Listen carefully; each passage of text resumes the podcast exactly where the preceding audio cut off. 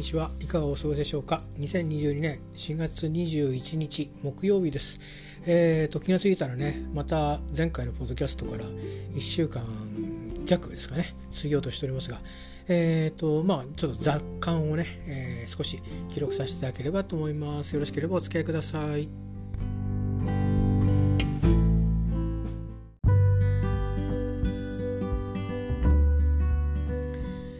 えー、この3ヶ月ですねもうざっくり言うとそうですねえっ、と、まあ、冬だったので3ヶ月いたうちここで暮らし始めてですね実際に、えー、いたうち最初の2ヶ月はちょっと散歩したぐらいでしたね。家にいがちでした。で買い物もあんまり行かないで買いだめして平日も祝日土日も含めてね買ってあるものでなんとかするみたいな暮らしでしたね。でちょっと散歩したってことであれば、まあ、三浦半島の南側の、えー、西海岸のごく一部をですね自分の家の前から畑を突っ切って、え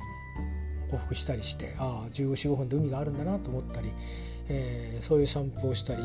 そこから少し足を伸ばしてみてあマリーナの方まで行ってみて行き止まりの道だったりするんですけど行って戻ってきてでそこからまああの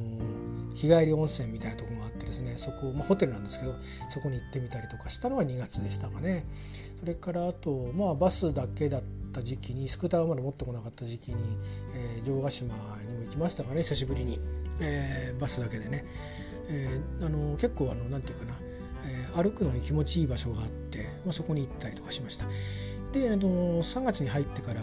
は、えーと、三浦海岸でお休み用事があってお休みの日に時間が空いたところでね三浦海岸でシーズンオフの三浦海岸でとっても天気がいい日だったんで、えー、海でぼーっとして気分転換したりそれから一社通いの週末だったんですけど天気良くて割と日があったんで、えー、4時ぐらいから2時間ぐらい日が落ちるまでの間、えー、ぐるっとですね、えー、三浦半島の南の底のね、えー、東半分を巡ってみたりそれからいつも気になってたパン屋さんにやっと、え、行ってみたりそのパン屋さんっていうのはあの三崎口の駅からの方が近いんですけどもえっ、ー、と三麦さんっていうんですけどね、えーと、充実の十という字にあの麦って字書いて三麦っていうんです読むんですけどあの小麦を自家栽培されてるんですよ。えー、なのであの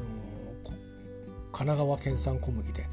三浦さんなのかな、えー、そのゆか屋さんに行ってみたくてそこに2回ぐらい先週先々週と行ってますね。あの1回行ったらもう満足したと思ったんですけど 翌週になったらあまたあそこの、えー、ベーコンエピまだ食べてないなベーコンエピ食べたいなと思ったりやっぱりバケットも食べたいなと思ったりしてちょこちょこと最初に行った時は割と多めに買ったんですけどその後大体自分の好みが分かったんで、えー、バケットとベーコンエピがねいいかなと思って。で買いに行ってまあその時に今メロンパン焼きたてるやつというと。本当にあったかいね。焼きたてのうちの焼きたてですよ。まだあの熱が残ってる。それを買って帰ってあったかいまま食べたりして、えー、過ごしたりしてましたね。であとはあの鎌倉往復っていうのもしました。で行く道すがら、えー、この三崎口過ぎてからの西海岸寄れるところは、えー、全て寄り道して、えビーチに寄ったりそれからまあっすぐ道路行ってしまえばもっと近いんですけど長井港の方に、えー、まあ、ぐるっと回ってみたりそれから佐島ですかね横須賀に入って、えー、佐島っていうのかな佐島かな僕と分かんないですけどマリーナとか漁港がある方をぐるっと回ってみたりそれから葉山の辺りも御用店のところから右に曲がって近い道で鎌倉に行くんじゃなくて葉山の海の方をぐるっと海沿いに行ってねビーチなんかを左手に眺めつつ運転しながら遠目に眺めつつ、えー、鎌倉に行って鶴岡八幡宮を往復してきたりしました。えー、で、えー、先週はまあパン屋さんに行った後は、えーと、西海岸でこの三崎口の駅のそばで行ってなかったところで普段は多分なかなか行きづらいかなって場所で、え、ちょっと天気悪かったので迷ったんですけどそこに行ってきましたね。黒崎の花っていうところで。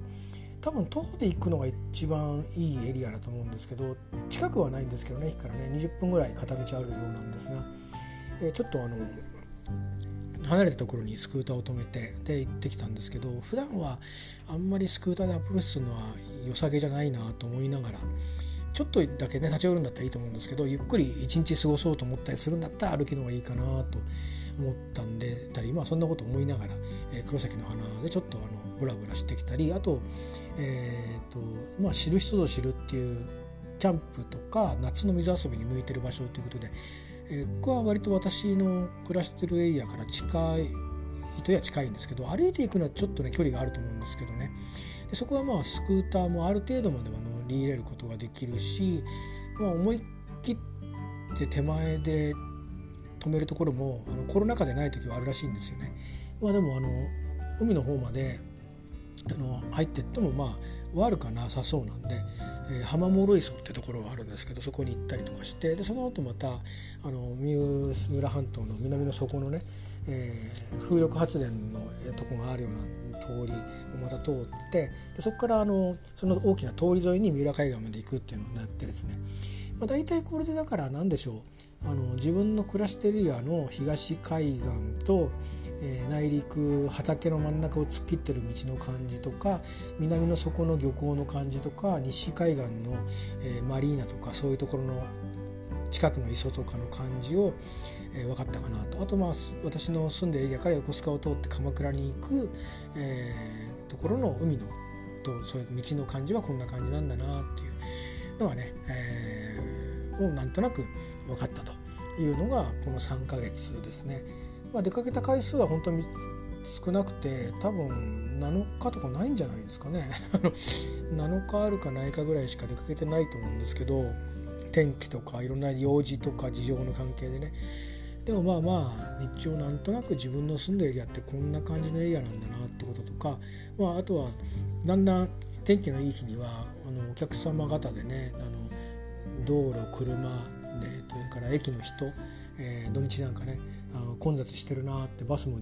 渋滞で遅れてきたなとかそんなことも体験していてまあ本当の意味の観光地に暮らすのは初めてなんですけど観光地の入り口に暮らしていて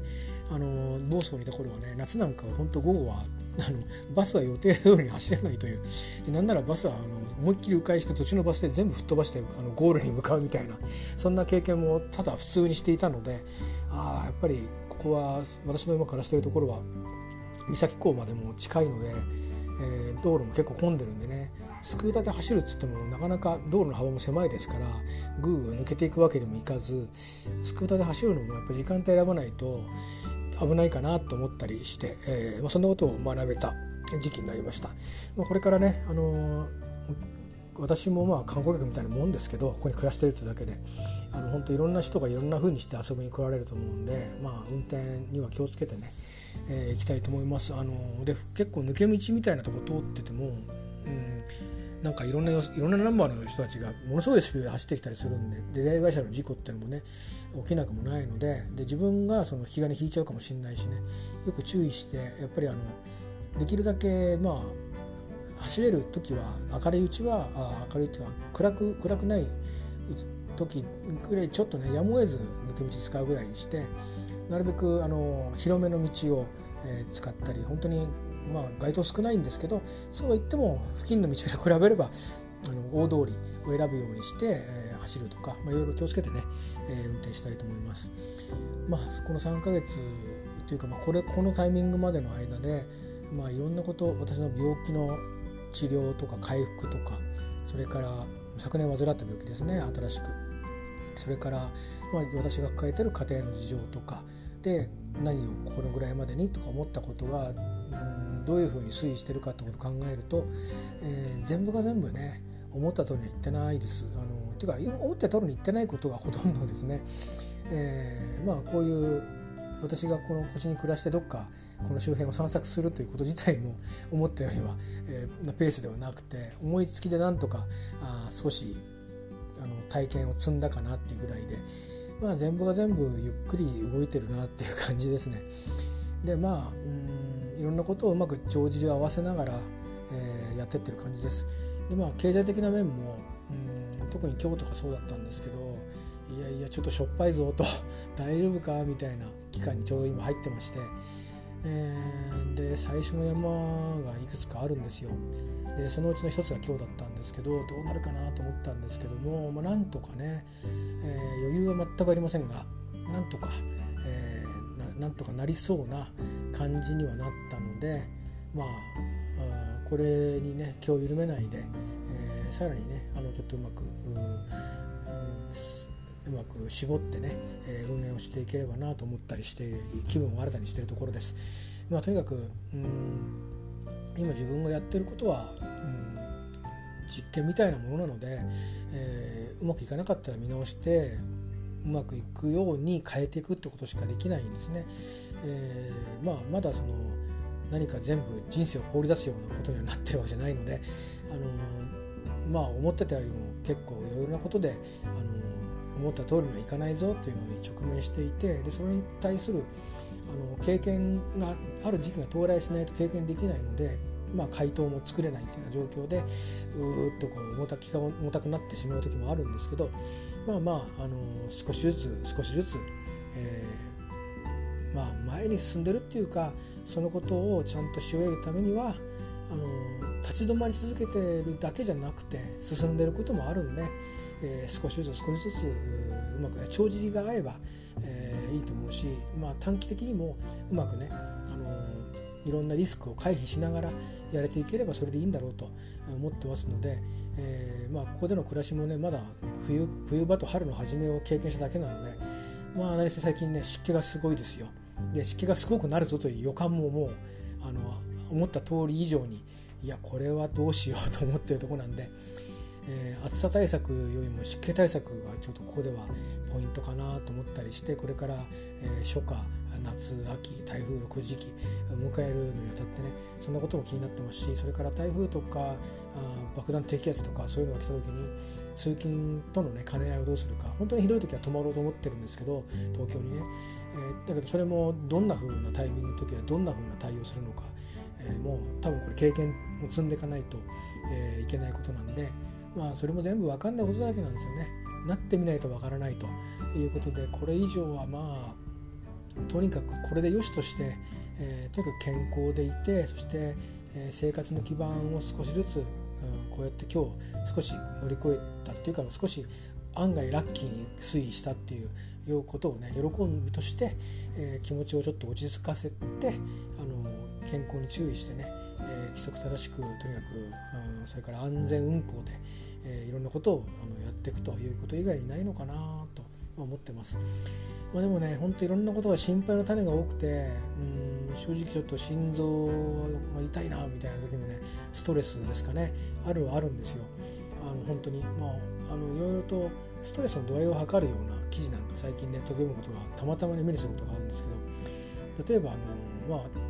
私にはまあ縁がなくなっていく話ですけど配偶者の死なんていうのは100らしいんですよね。